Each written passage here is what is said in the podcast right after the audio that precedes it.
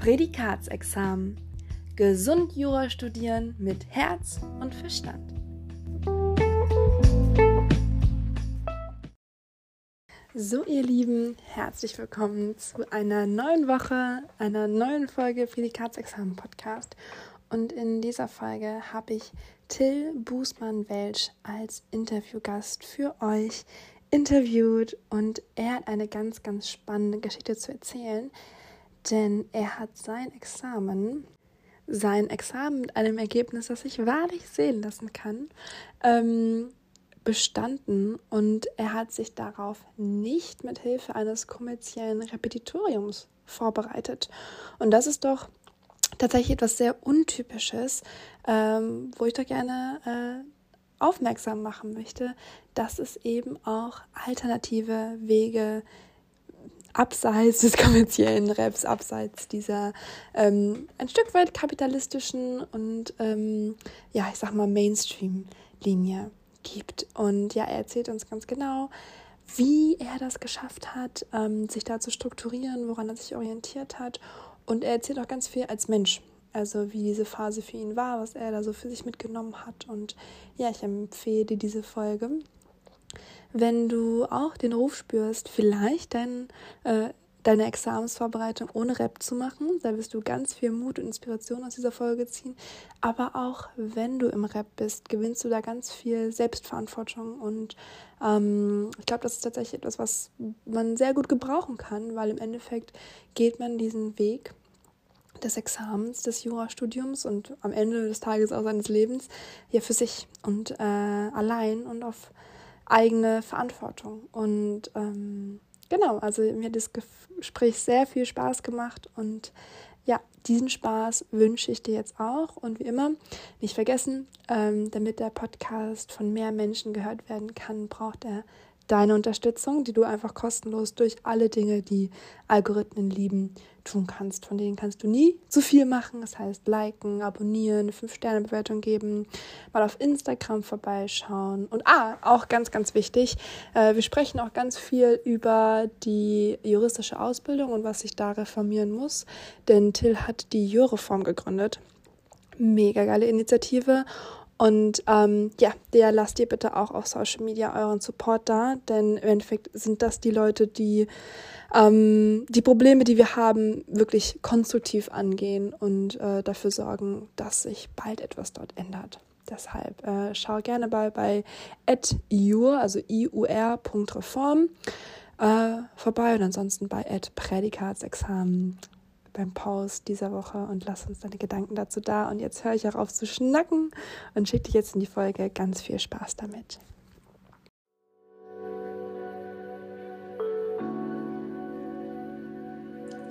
Hallo und herzlich willkommen zu einer neuen Folge im Prädikatsexamen-Podcast Gesund Jura studieren mit Herz und Verstand.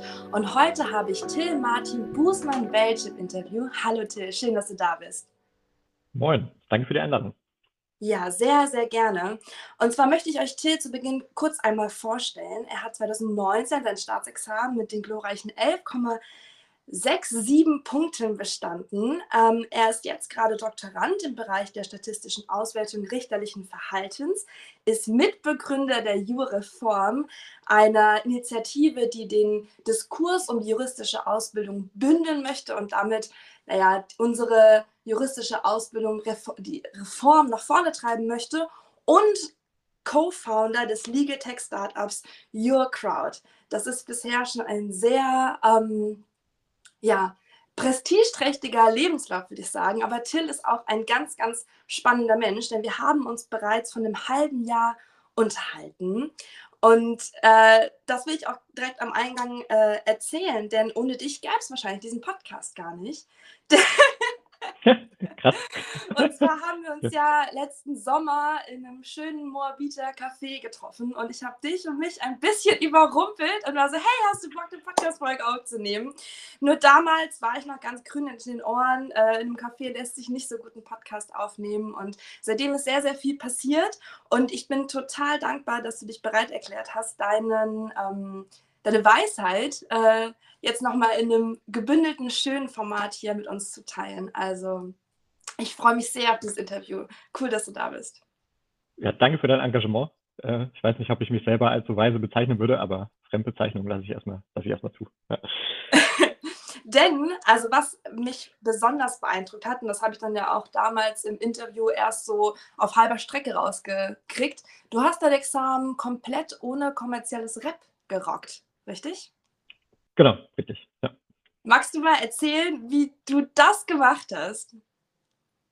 Ähm, genau, also ich habe, ähm, bevor ich das Examen, die Examensvorbereitung begonnen habe, habe ich einen Schwerpunkt gemacht in Stockholm und bin dann zurückgekehrt und dann stellt man sich ja erstmal die Frage, ähm, wie mache ich das, welchen Pfad schlage ich ein und der allgemein bekannte Pfad ist ja immer das kommerzielle Repetitorium und ich habe mir so ein, ja, ein halbes Jahr, bevor man mit der Examensvorbereitung dann beginnt, ähm, darüber Gedanken gemacht und mich mit auch verschiedenen Personen ausgetauscht und ähm, der Entschluss, dann das nicht kommerziell zu machen, kam vielleicht auch aus so einer Anti-Haltung heraus, würde ich sagen, ähm, dem kommerziellen gegenüber und der kommerziellen Wissensverarbeitung, ähm, weil ich die Grundvoraussetzungen sehe in der Gesellschaft, dass Wissen frei zur Verfügung stehen sollte und das im Jurastudium ja auch schon nicht zwingend so, denn man braucht gewisse Privilegien, um das Studium durchziehen zu können.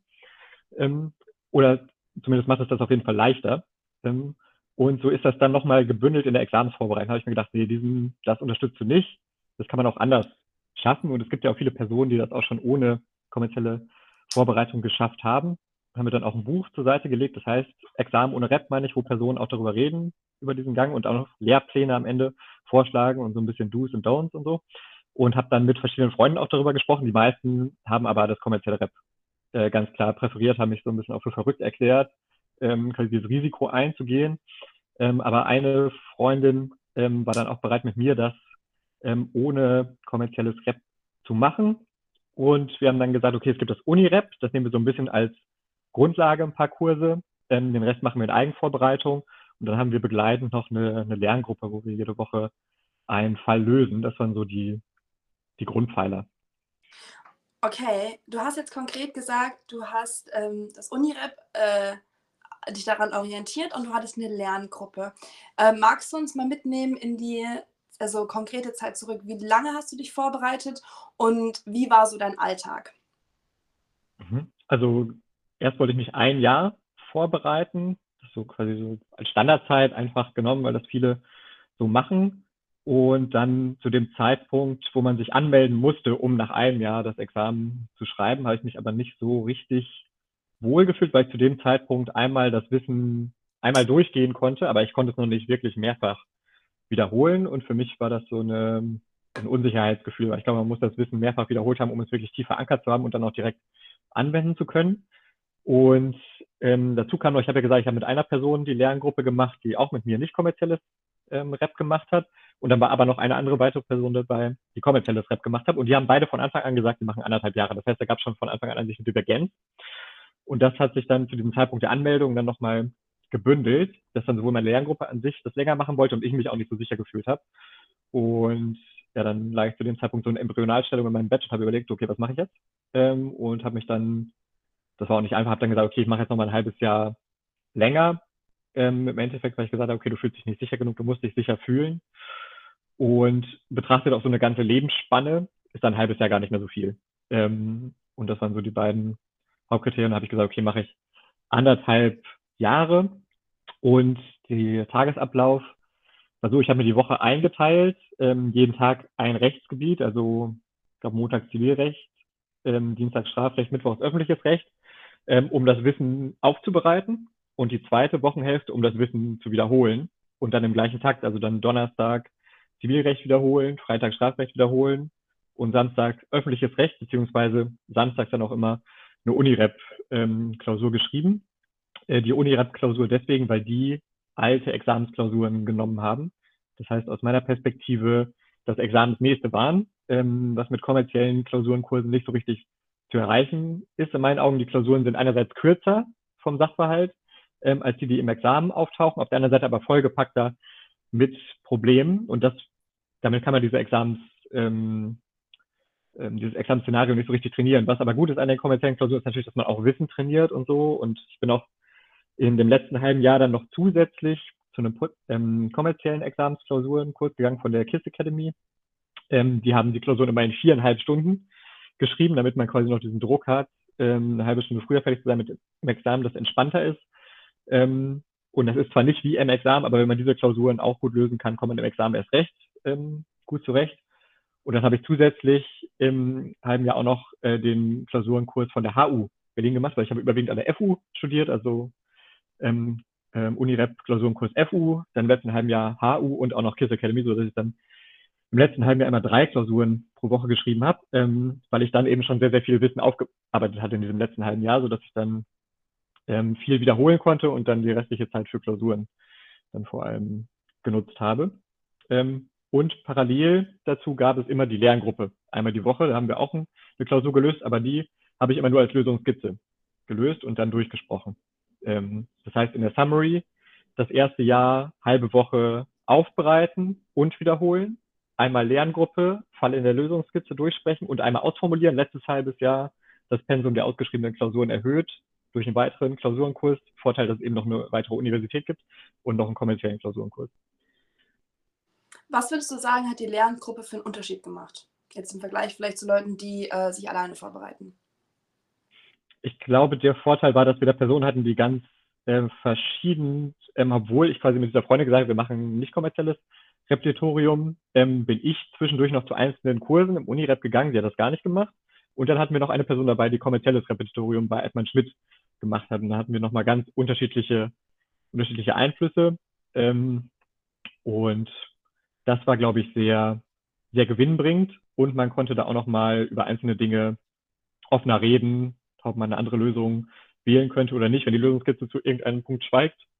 Ähm, dann kann man sonst mit sich quasi ein Selbstgespräch führen und recherchieren.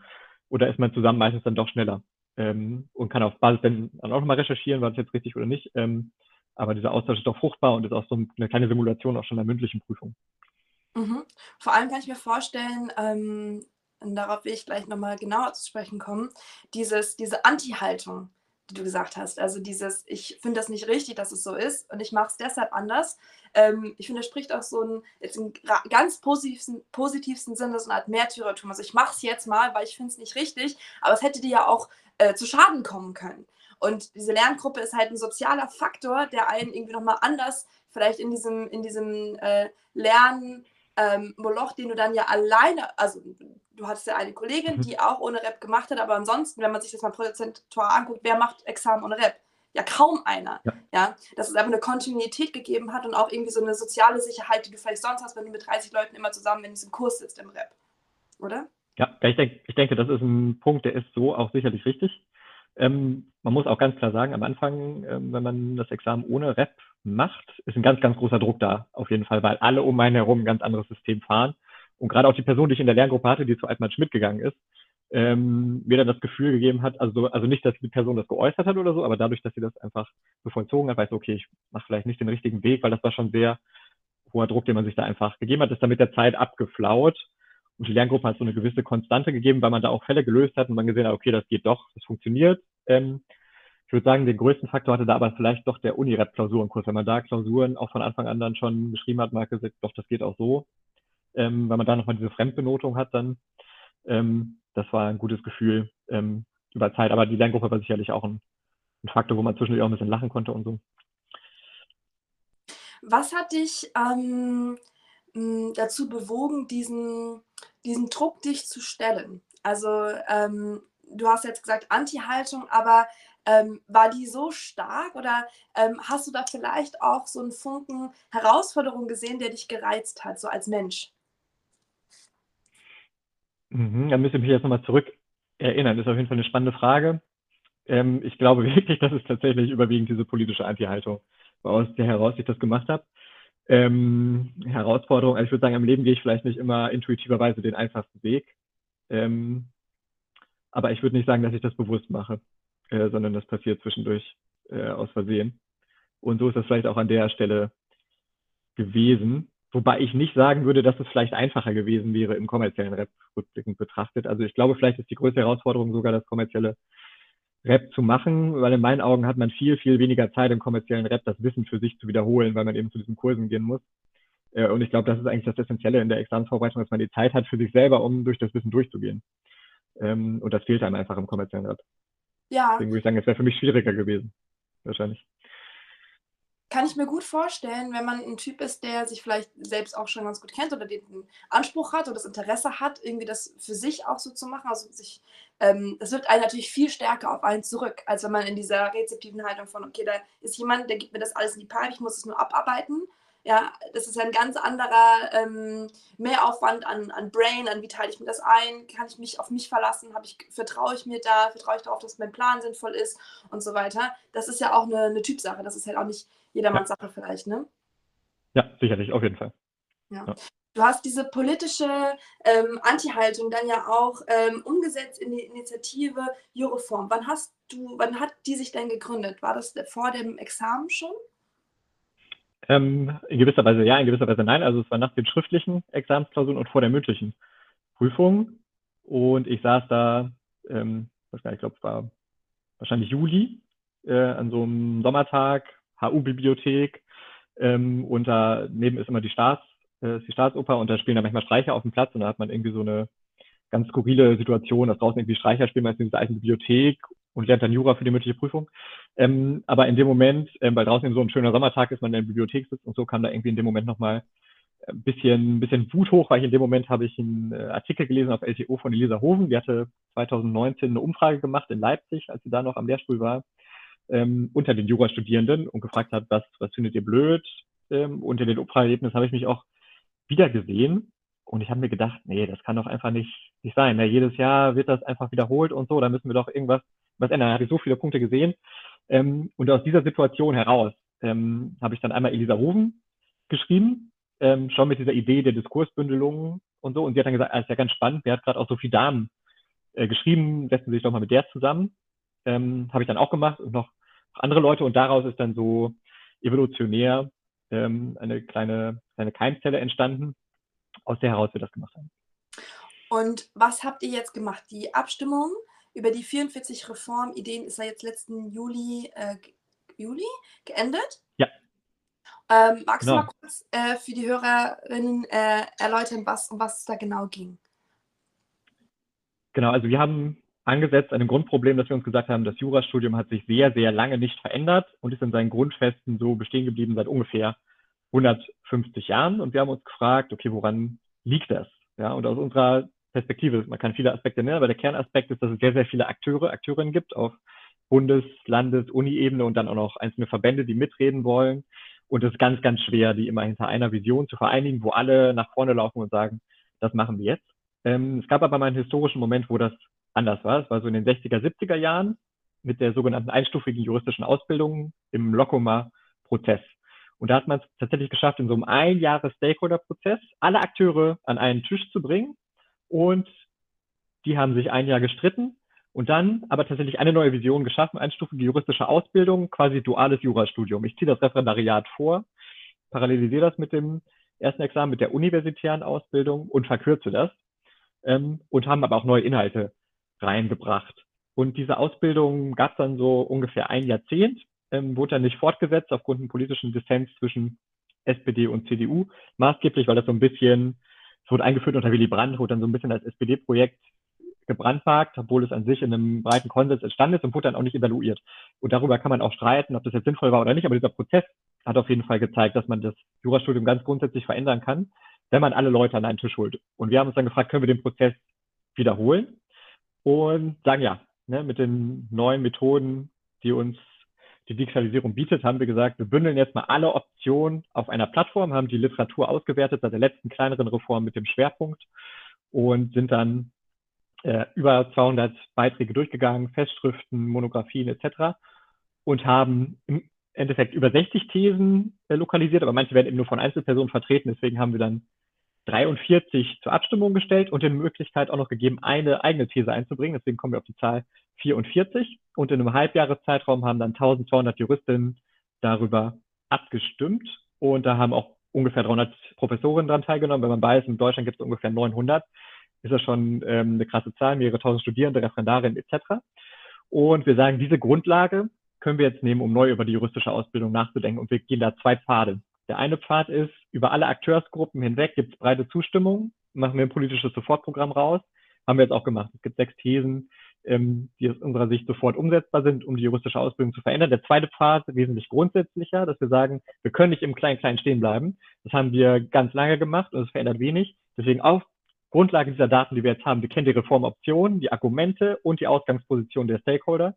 Und jetzt können wir davon jetzt nochmal so einen Lockomat-Prozess 2.0 starten, Stakeholder-Prozess, politisch initiiert, um ganz ergebnisoffen über die juristische Ausbildung nachzudenken und vielleicht ein neues System zu entwerfen. Wundervoll. Und diesen, diesen zweiten Weg ähm, ist jetzt gerade im Gange. Also ich habe, glaube ich, gelesen, dass ihr gerade dabei seid, das, das äh, nochmal auszuwerten, zusammenzufassen und dann ähm, publik zu machen. Oder wo befinden wir uns da jetzt auf dem zweiten Weg?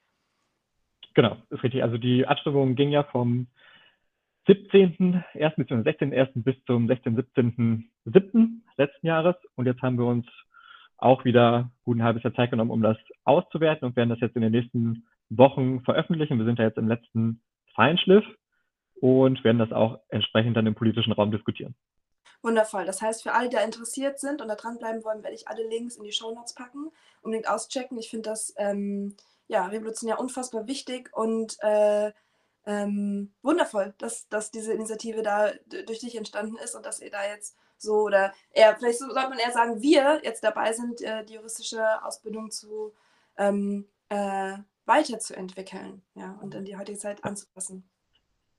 Ja, danke dir. Ich würde nur hervorheben, also äh, das ist nicht jetzt irgendwie mein individueller Verdienst oder so, das sind ganz, ganz viele Leute, die mitgewirkt haben. Ne? Also vor allem Sophie Dahm und Martin Sucho, die von Anfang an mit dabei waren, aber das Team ist auch unfassbar krass gewachsen, äh, sind ungefähr 20 Leute und es lohnt sich auf jeden Fall auf der Webseite jureform.de sich mal das ganze Team anzugucken und zu sehen, welche wunderbaren Menschen da alle mitwirken. Und da wäre es ungerecht, quasi eine Person alleine hervorzuheben, ähm, weil man das äh, sowas Großes nur in einem großen Team stemmen kann.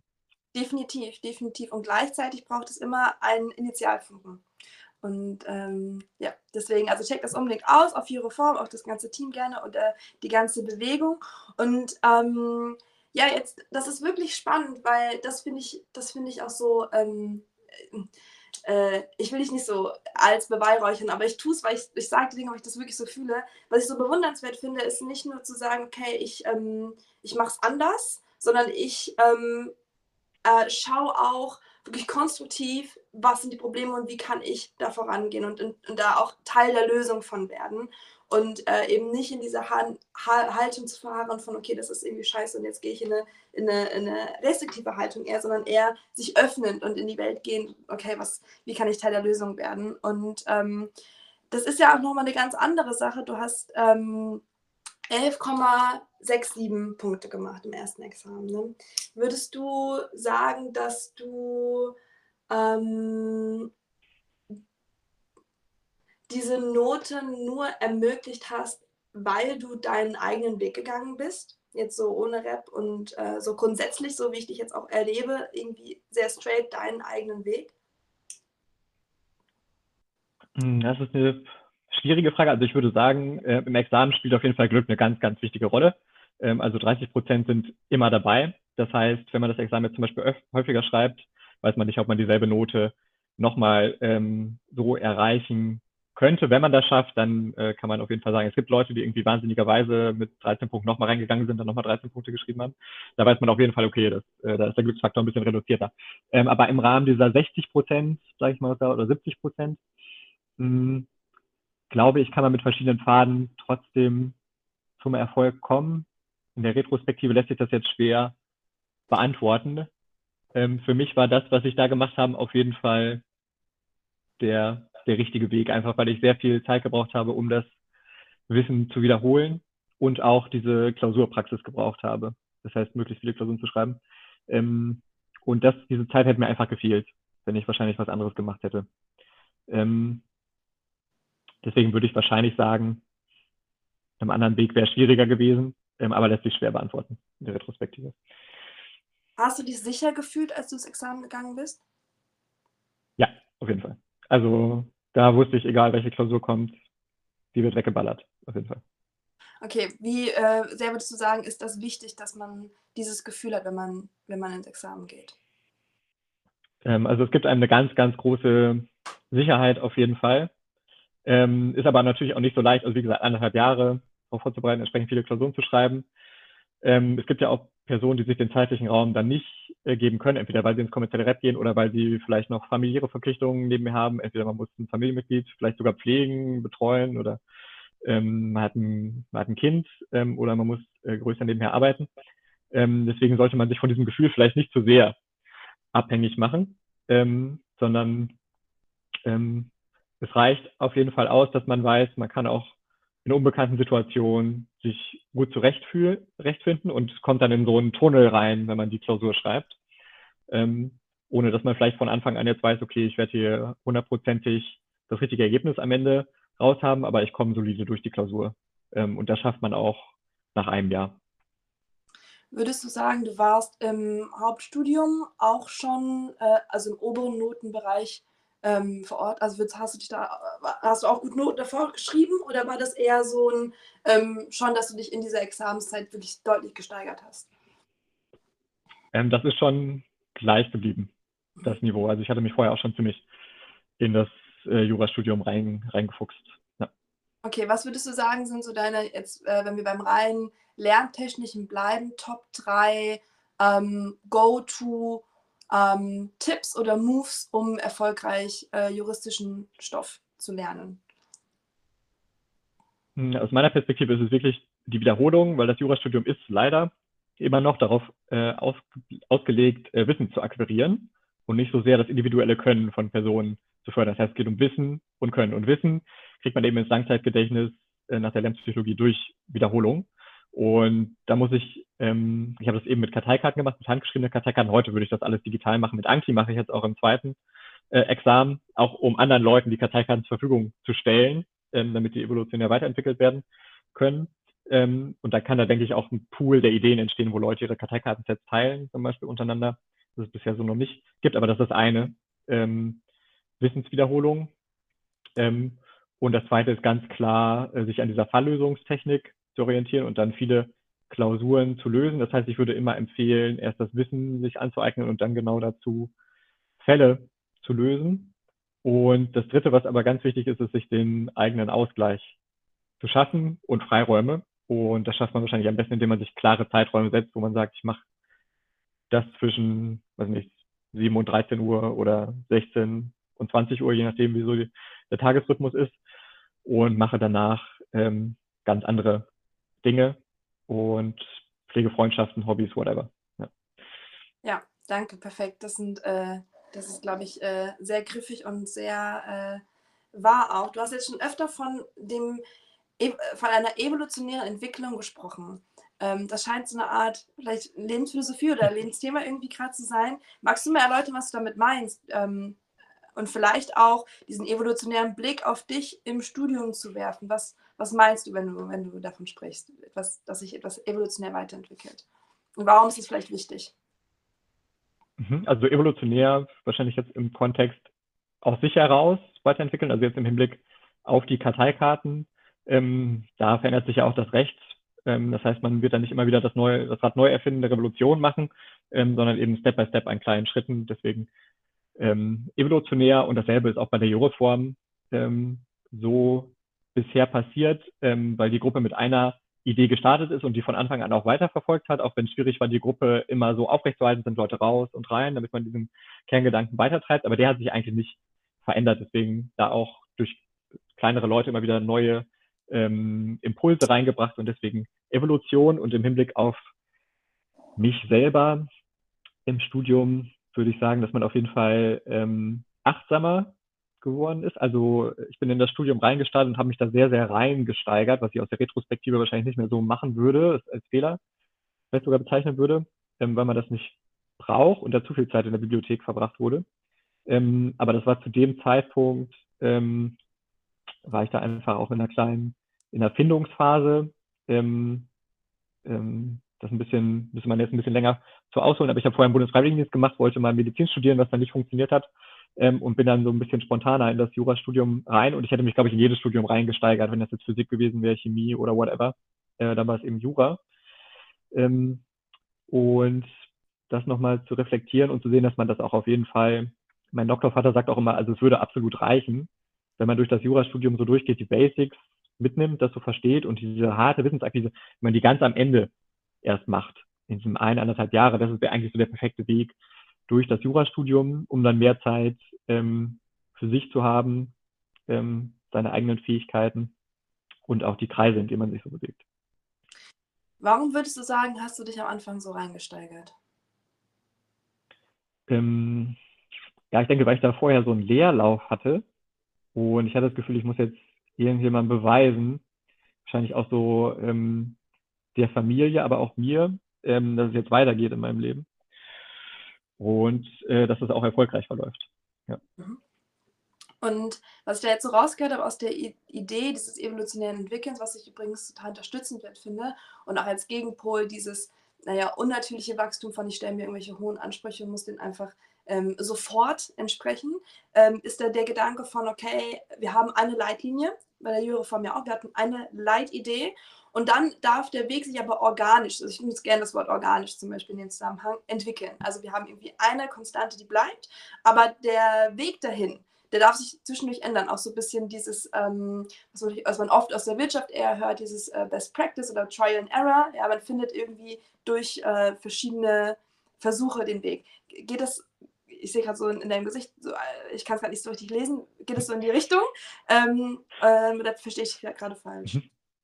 Äh, nee, absolut richtig. Ähm, wobei ich nicht sagen würde, dass es quasi zwingend ist. Ich habe es jetzt einfach nur in der Retrospektive so beschrieben, dass es so gewesen ist, aber man hätte auch zwischendurch sagen können, nee, der Ansatz ist blöd und wir machen was ganz anderes. Ähm, so wie man das auch häufig in Startups macht, dass man komplett ähm, pivotet und einen ganz anderen Weg einschlägt.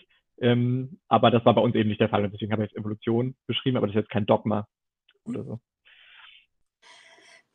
Okay, ähm, sehr schön. Du hast jetzt ähm, ja ziemlich klar benannt, wie du dich konkret aufs Examen vorbereitet hast. Eben kein kommerzielles Rap aus der Anti-Halt heraus mit Lerngruppe, mit einem, einer gehälfteten Woche, erst Wissensakquise äh, äh, und dann die äh, Wiederholung.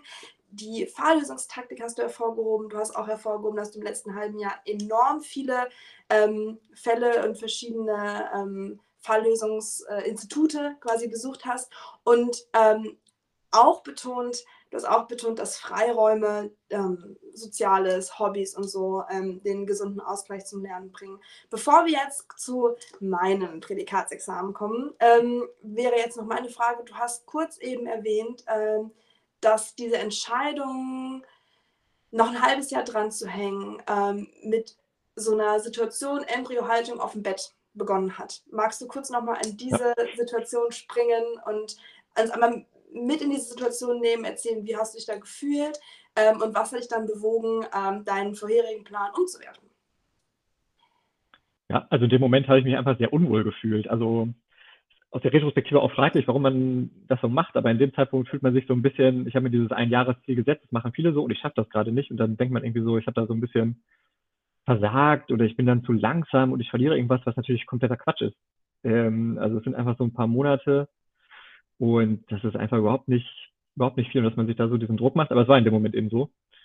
Und ich weiß auch, halt meine Mitbewohnerin ist ins Zimmer reingekommen, hat mich so ein bisschen beraten, hat dann neben mir Sport gemacht, so, ne, ähm, äh, Squats, während ich dann da irgendwie ja, dann überlegt habe. Und dann bin ich eben in dem Moment dann, man muss ja diesen Anmeldeantrag ausfüllen, dann zum Justizprüfungsamt, den da, ich habe den da eben, hätte den da händisch abgegeben, um sicherzugehen, dass man, ne, das sind ja auch so Sachen, man vertraut der Post nicht, ne, dass rechtzeitig ankommt und so bei solchen Sachen. Also so, so, so absurd. Ähm, und bin dann eben nicht zum JPA hingegangen und dadurch hat sich das eben durch Nichtstun dann ähm, erledigt.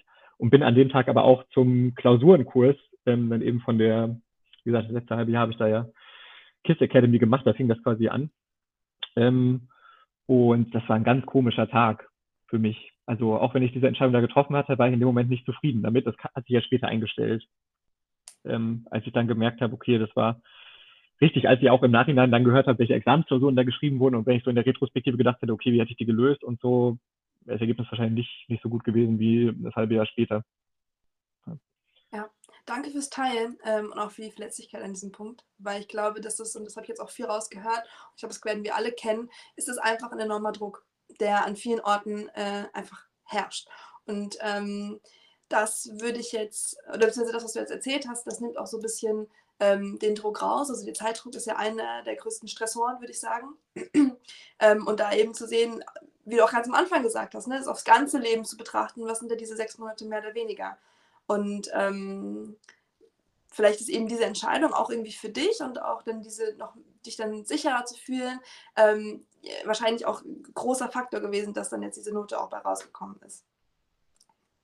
Ähm, der, so würde ich dann jetzt äh, den Bogen schlagen zu, ähm, ich mache den Podcast, also die, wir sind jetzt schon in der zigsten Folge, ähm, die Hörerinnen wissen schon, hier geht es nicht darum, dass wir uns irgendwie aufgeilen an den krassesten Noten, sondern eigentlich geht es hier darum, dass wir uns fragen, würden wir uns auch dieses Prädikat für die Ganzheitlichkeit und die ähm, vielleicht auch seelische Zufriedenheit, mentale Gesundheit, Jurastudium mit Herz und Verstand, also beides, ähm, würdest du dir retrospektiv für diese gesamte Examensverwaltungszeit auch ähm, ein Prädikat für diese ähm, ja, andere Punkte des Seins geben?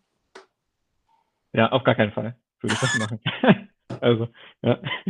Ähm, und vor allem liegt das daran, dass ich in dieser Zeit, also auch physisch, ähm, also ich habe so ein chronisches, also gut, chronisch ist es nicht, weil es jetzt weg ist, wahrscheinlich, aber ein Sodbrennen entwickelt, ähm, was sogar so krass war, dass ich dann in der Examenswoche äh, selber nicht normal frühstücken konnte. Also da konnte ich nichts Festes zu mir nehmen, sondern nur so Smoothies. Ähm, und selbst da habe ich mich dann fast übergeben, quasi, weil da so, ähm, das war ziemlich heftig.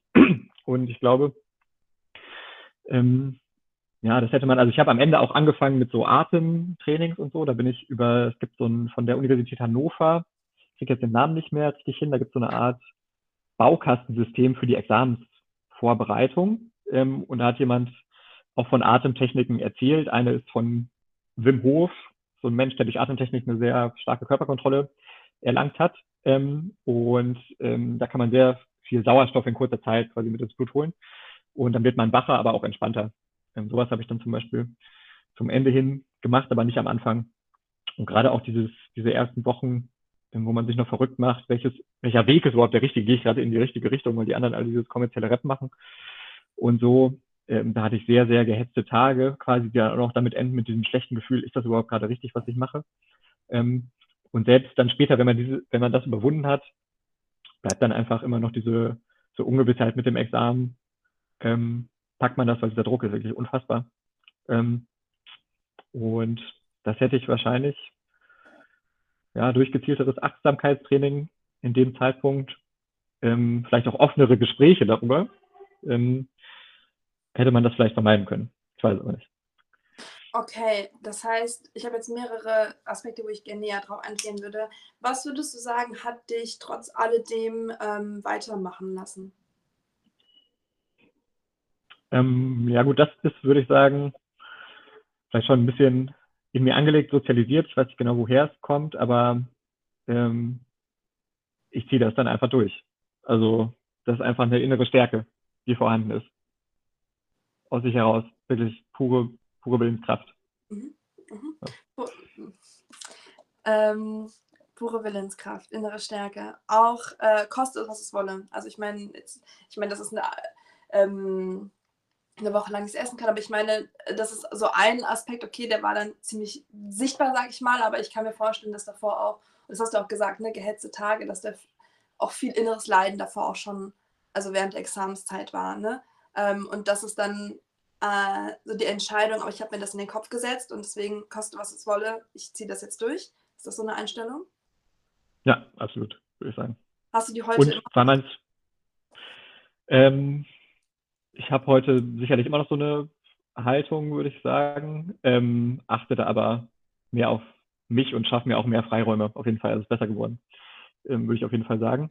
Ähm, und ich würde auch sagen, weil ich halt im Jurastudium vorher das auch schon so ein bisschen so gemacht habe, war dann die Examensvorbereitung halt eine Verlängerung dessen. Also man war das auch schon gewohnt.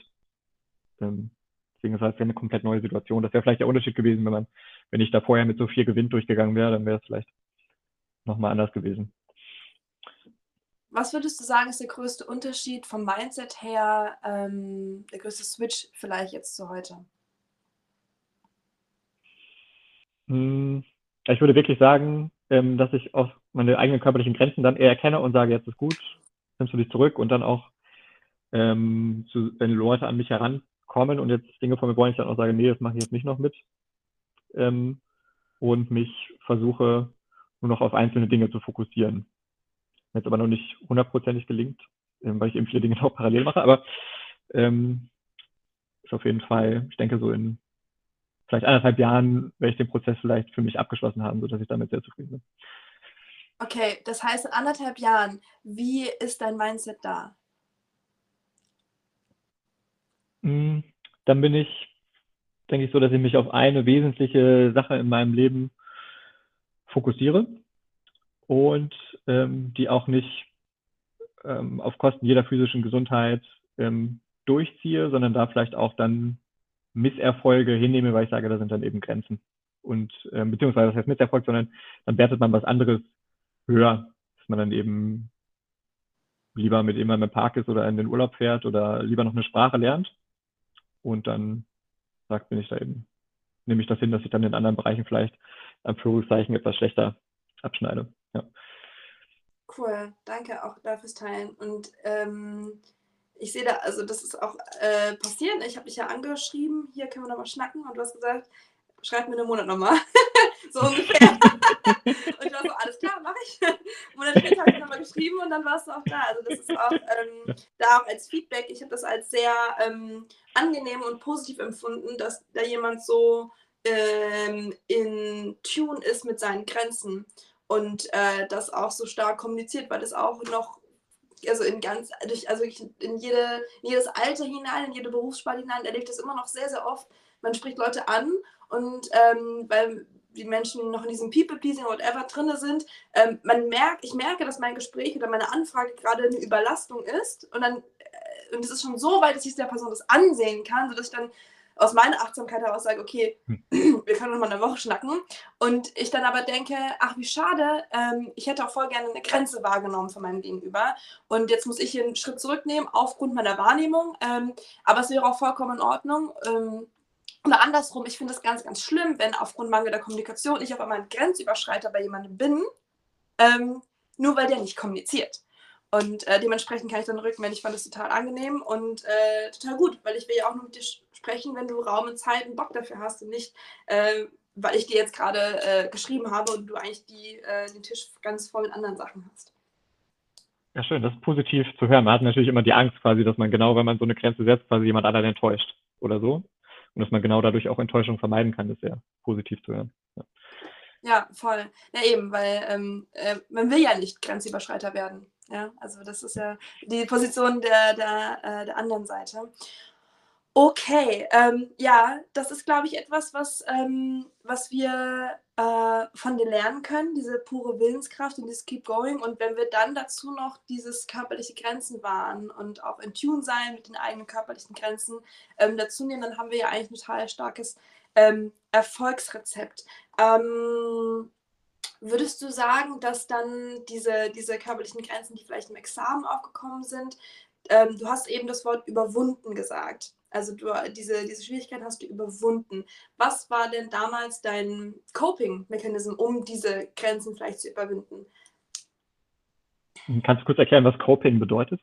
Also ich würde sagen, ähm, mm, es gibt ja gewisse Leistungsgrenzen oder körperliche Grenzen auch. Und äh, was ich da jetzt gehört habe, aus dem, wie du es gesprochen hast, ne, es war so eine Überreizung, du hast einfach trotzdem weitergemacht. Ähm, aber es gibt ja eigentlich irgendwo einen, einen Stopppunkt oder gibt es bei, gab es den bei dir nicht? Oder war das so, dass du ähm, dir bewusst warst, okay, eigentlich bin ich jetzt müde, ich mache jetzt einfach trotzdem weiter? Oder es gibt ja auch so, ich hatte das früher, nämlich in der Bib eingeschlafen oder ich habe dann zum Beispiel, ähm, das ist vielleicht ein krasser, hm. ähm, krasses Detail, ich habe, äh, wenn ich, ähm, ich bin manchmal unfassbar früh aufgestanden, um noch irgendwie, bevor die Bib aufmacht, vorher irgendwas daheim zu lernen, so 5, 6 Uhr oder so. Und habe dann abends extrem viel Wasser getrunken, damit ich am nächsten hm. Morgen auf jeden Fall aufstehe, weil ich dann so auf Toilette muss. Also das war zum Beispiel ein krasser, also das, wenn ich jetzt drüber nachdenke, ist komplett absurd, ne? Aber so, so habe ich versucht, irgendwie meinen Körper, also so über seine Grenzen irgendwie zu bringen. Ähm, Genau, wie hast du dich da überwunden? Weil das ja eigentlich etwas Unnatürliches ist, über die eigenen Grenzen drüber zu gehen. Ne? Da muss man ja etwas extra machen, damit das überhaupt geht, im Kopf oder irgendwie im Außen. Ja. Ja, ich glaube, so in den Abendstunden war das gar nicht so problematisch, da länger zu machen. Das ist dann eher so, wann man in den Tag startet. Ähm, und das hat sich auch ein bisschen, also ich bin in der Examenszeit auch so ein bisschen später immer aufgestellt. Ich glaube, über die ganze Examenszeit so eine Stunde später, ähm, weil ich es dann nicht mehr geschafft habe, also trotz Wecker. Ähm, und das würde ich, also ich würde, ganz banal, ne? einfach einen Wecker gestellt und dann ähm, hatte ich quasi meinen Stapel und der musste fertig werden an dem, an dem Tag. Das habe ich jetzt nicht quasi immer geschafft, weil irgendwann schließt die Bibliothek auch, da muss man eben raus quasi, aber ich bin dann gesagt, okay, bis die Bibliothek schließt, mache ich das fertig. Ähm, das waren so die beiden Sachen, habe dann aber auch, ähm, also nicht nur dieses Sodbrennen, sondern ich habe dann auch gemerkt, ich habe zum Beispiel mal meinen, weiß nicht, den Schlüssel häufiger einfach mit im Spind eingeschlossen oder so. Das mit dem Bolzenschneider auch so vergessliche Sachen oder ähm, habe mich irgendwie in der Zeit verschätzt, wo ich mich mit jemandem verabredet habe, weil ich mich gedanklich auf was ganz anderes fokussiert hatte. Ähm, und dann sind solche äh, Fahrlässigkeiten in anderen Lebensbereichen eingetreten. Mhm. Ja. Und wie würdest du sagen, ging es deinem Herz in dieser Zeit? Hm. also wahrscheinlich nicht besonders ähm, gut. Also es hat ja auch äh, sicherlich Traurigkeit ausgelöst, wenn man dann so abends ähm, mal nach Hause gefahren ist, sich unsicher war. Ähm, zwischendurch gab es aber auch diese, gab es einfach, also rückblickend betrachtet, ob das so toll ist oder so, ne, aber man hat so sein Tagespensum geschafft und war dann so nice. So, ne, man ist gerade so on track und ich muss auch sagen, quasi, wir haben zum Beispiel uns einmal die Examenslocation angeguckt, bevor wir die geschrieben haben. Und das ist an sich so ein düsterer Ort in Berlin, würde ich sagen. Das ist so die Messe CCC von so einem Zaun auch umgeben. So ein bisschen aus dem Gefängnis. Und ähm, da habe ich mich aber trotzdem in dem Moment irgendwie leicht gefühlt. So, das war nochmal, obwohl ich dann auch diese Sodbrennen hatte, in dem Moment gab es irgendwie ein Gefühl der Leichtigkeit. Ähm, das war irgendwie nochmal ganz schön. Aber ja, sonst würde ich sagen, abgesehen davon und dem Moment, dass man zwischendurch so einen Triumph hat, okay, ich habe meine Tagespensum geschafft, ähm, war das wahrscheinlich doch erdrückend für das Herz. Was würdest du sagen, hast du in der gesamten Jura-Studiumszeit über dich gelernt? Hm, also ich habe auf jeden Fall gelernt, dass man sehr weit gehen kann, ähm, auch über längere Zeiträume hinweg. Ich weiß nicht, wie sich das am Ende des Lebens auszahlt, ob man dann irgendwie ein Jahr weniger lebt oder so, ob das dann wert ist. Ähm, und ich habe aber auch gelernt, dass es wichtig ist, äh, auf diese Grenzen ähm, zu achten, um so eine, ein besseres ähm, Grundgefühl zu haben im Leben. Und genau, denke, habe jetzt auch Personen in meinem Leben, die auch ein bisschen für mich darauf achten. Ja.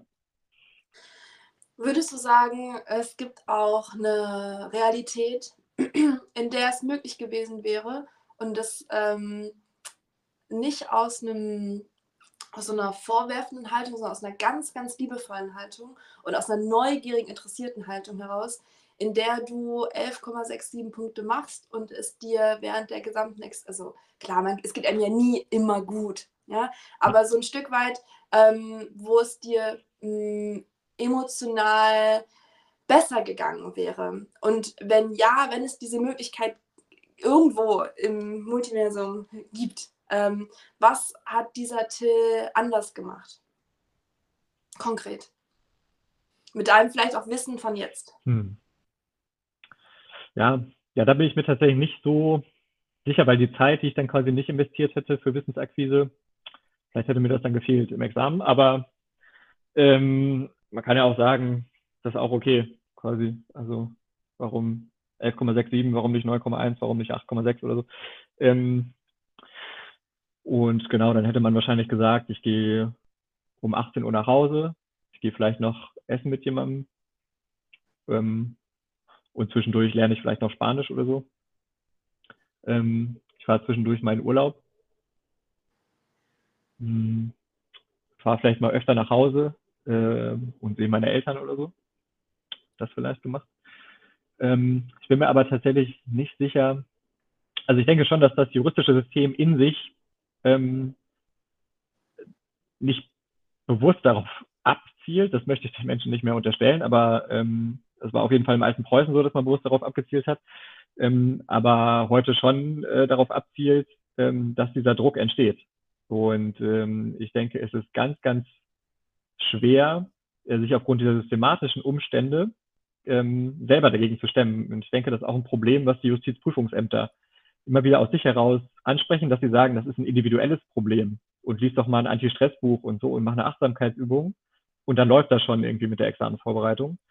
Und ich denke, da muss in den Justizprüfungsämtern endlich mal ankommen oder sollte man vielleicht mal qualitative Interviews führen mit Studierenden und quantitative Umfragen machen und sich wirklich ernsthaft mit der Materie auseinandersetzen, warum das Jurastudium systematisch auf diese Stressbelastung ausgerichtet ist. Und deswegen würde ich, also ich zeichne gerne wunderschöne positive Bilder, aber ich glaube, es ist in diesem juristischen System doch auch sehr schwierig. Was würdest du sagen, ist da der größte Stressor? Ich denke, der größte Stressor ist wirklich, dass man äh, es am Ende darauf ankommt, auf diese, diese Klausuren. Ja. Ähm, und dass es davon, davon abhängt. Klar, man hat sowas auch schon mal ein bisschen vorher mit dem Abitur. Also Leute, die zur Waldorfschule gehen, hatten das schon mal, weil quasi bei denen auch nur das Abitur zählt. Aber sonst hat man im Abitur auch, dass die Leistung vorher mitzählt. Und das ist sowas, das gibt es in anderen Lebensbereichen eigentlich, eigentlich nicht. Ähm, ähm, also man könnte sagen, es gibt noch in der Medizin, aber da kommt es einfach auf die Note nicht so an. Ja, da reicht es, dass die Leute das, ähm, das bestehen. Und das ist in Jura eben anders, dass immer von dieser magischen neuen Punkteschwelle gesprochen wird. Ja, und ich denke, da könnte man ganz, ganz viel mit gewinnen, wenn man das entlasten würde, wenn man wirklich sagen würde, ein Drittel Studium, ein Drittel Schwerpunkt, ein Drittel Examen, indem man auch die Leistung vorher mit einbezieht. Da hat man einen ganz, ganz ähm, großen Hebel. Ähm, und dann würden vielleicht Kritiker sagen, ja, dann fallen die Noten ja besser aus. Ja, aber auch zu Recht wahrscheinlich, weil die Leute einfach auch eine gute Leistung erbringen und das auch zeigen können. Ähm, und es gibt ja genug Beispiele, wo auch Leute äh, einmal durchgefallen sind und im zweiten Durchgang schreiben sie auf einmal Prädikatsexamen. Und äh, also das zeigt doch, dass das System in sich ein bisschen unschlüssig ist. Ich meine mich auch zu erinnern, dass du das äh, von dem halben Jahr auch gesagt hast, dass das der Reformpunkt ist, der dir am, persönlich am wichtigsten ist. Absolut. Ähm, ich denke, das ist ein einfacher Hebel.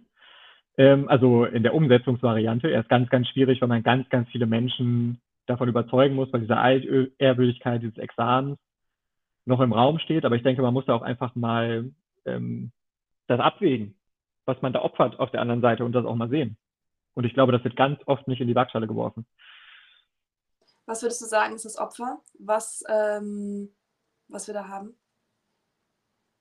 Ähm, also, das kann man auf verschiedenen Stufen beantworten. Also auf einerseits menschlich. Also wir sehen ja auch, dass ganz, ganz viele Menschen dieses Studium verlassen, dass ganz, ganz viele Menschen unter psychischen Belastungen leiden. Das hat ja eine Umfrage, quantitative Umfrage des BEF auch gezeigt, äh, dass weit über zwei Drittel die juristische Ausbildung genau aus diesem Grund dieser Stressbelastung, die auf dem Examen basiert, nicht weiterempfehlen würden. Das heißt, wir schrecken ganz, ganz viele Menschen davon ab, das überhaupt zu machen. Und wenn sie das machen, machen wir eine ganz, ganz traurige Lebenserfahrung. Ähm, das Zweite ist aber auch für die Profession selber. Ähm, also was für Menschen ziehen wir da heran, ähm, die durch diesen Druck motiviert werden, durch dieses negative Korrekturverhalten. Einem wird immer gesagt, was man falsch macht. Es wird nie positiv gesagt, das hast du super gemacht, das wird immer das hast du wieder scheiße gemacht und deswegen kriegst du auch jetzt hier wieder nur neun Punkte. Und was das mental mit Menschen macht. Ähm, und wir sehen das ja auch, dass wir, gut, das ist demografischer Wandel, das betrifft alle Lebensbereiche.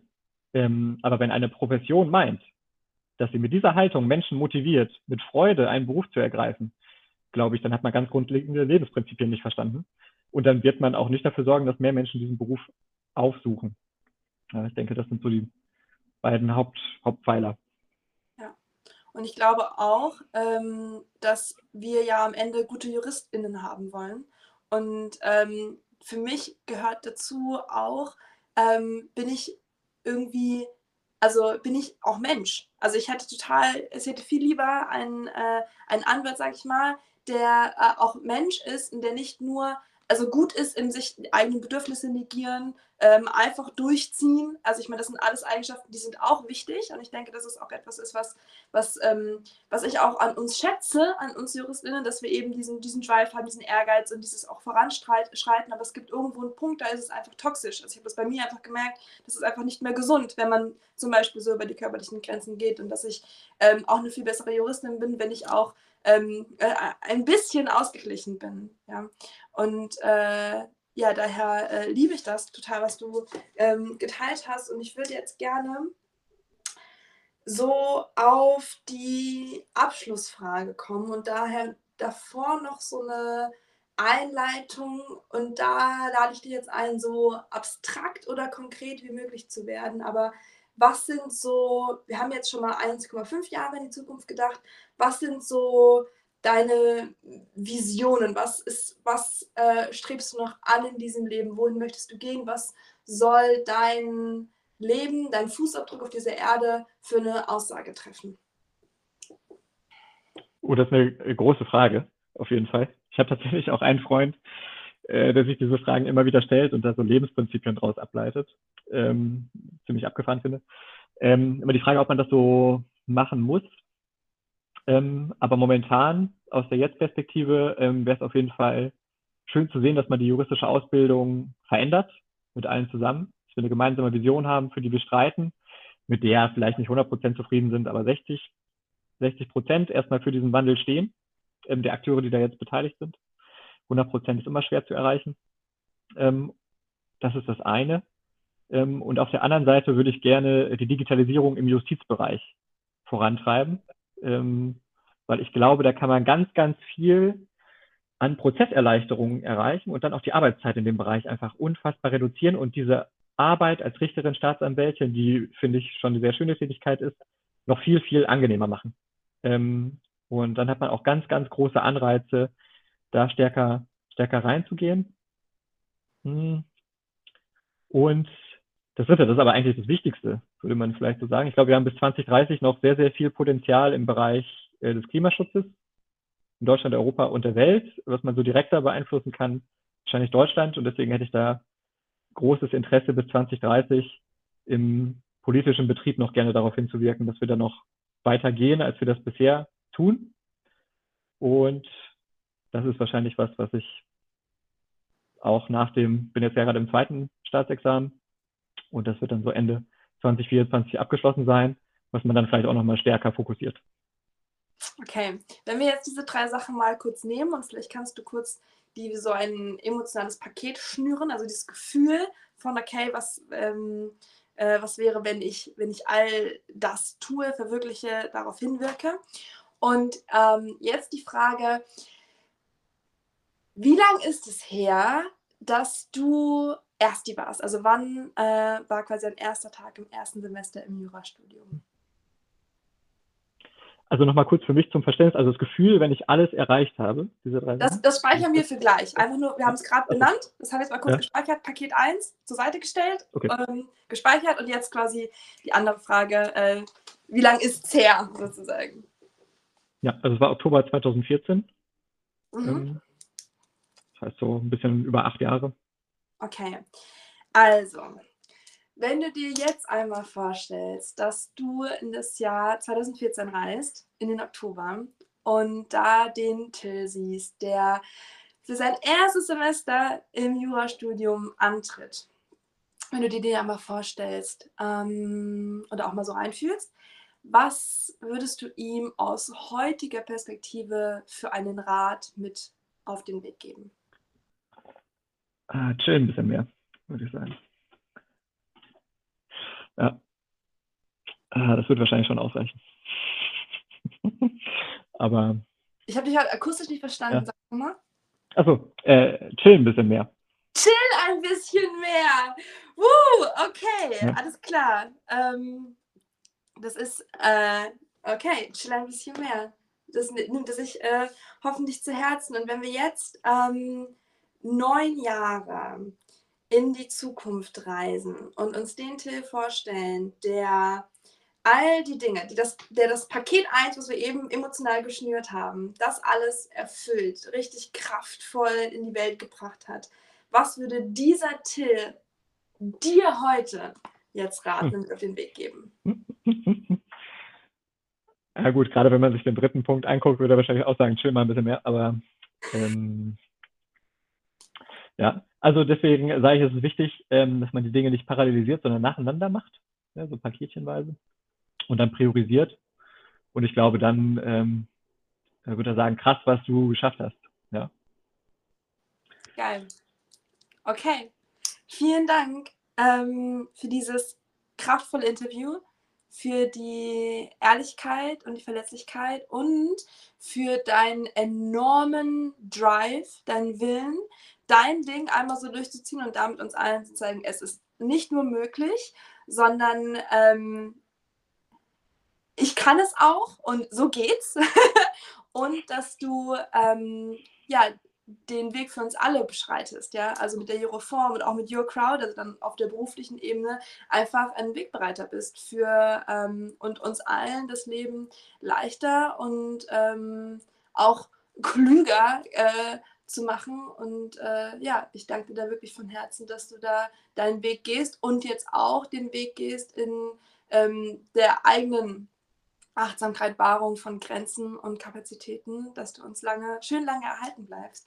Und äh, ja, danke dir äh, für dieses Interview und ähm, ihr checkt jetzt unbedingt alle Links aus in den Show Notes, äh, wo ich alles verlinke. Einmal zu Euroform, aber vielleicht auch zu Your Crowd und generell ähm, zu Till äh, auf LinkedIn, damit man ihn weiter verfolgen kann. Und äh, ich bin gespannt, was die nächsten Jahre ähm, deines Weges äh, noch so mit sich bringen werden. Vielen Dank. Ja, vielen Dank für deine Zeit und deinen Einsatz.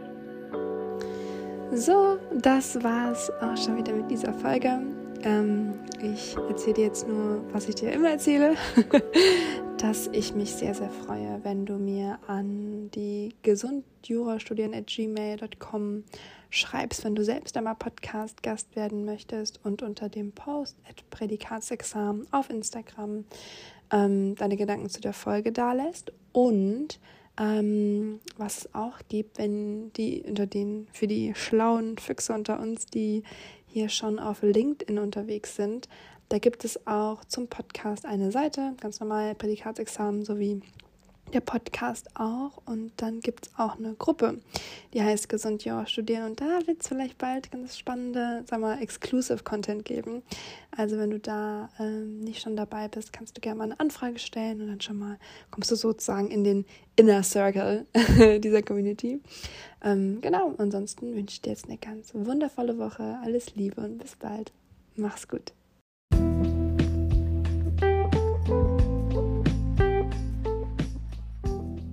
Prädikatsexamen. Gesund Jura studieren mit Herz und Verstand.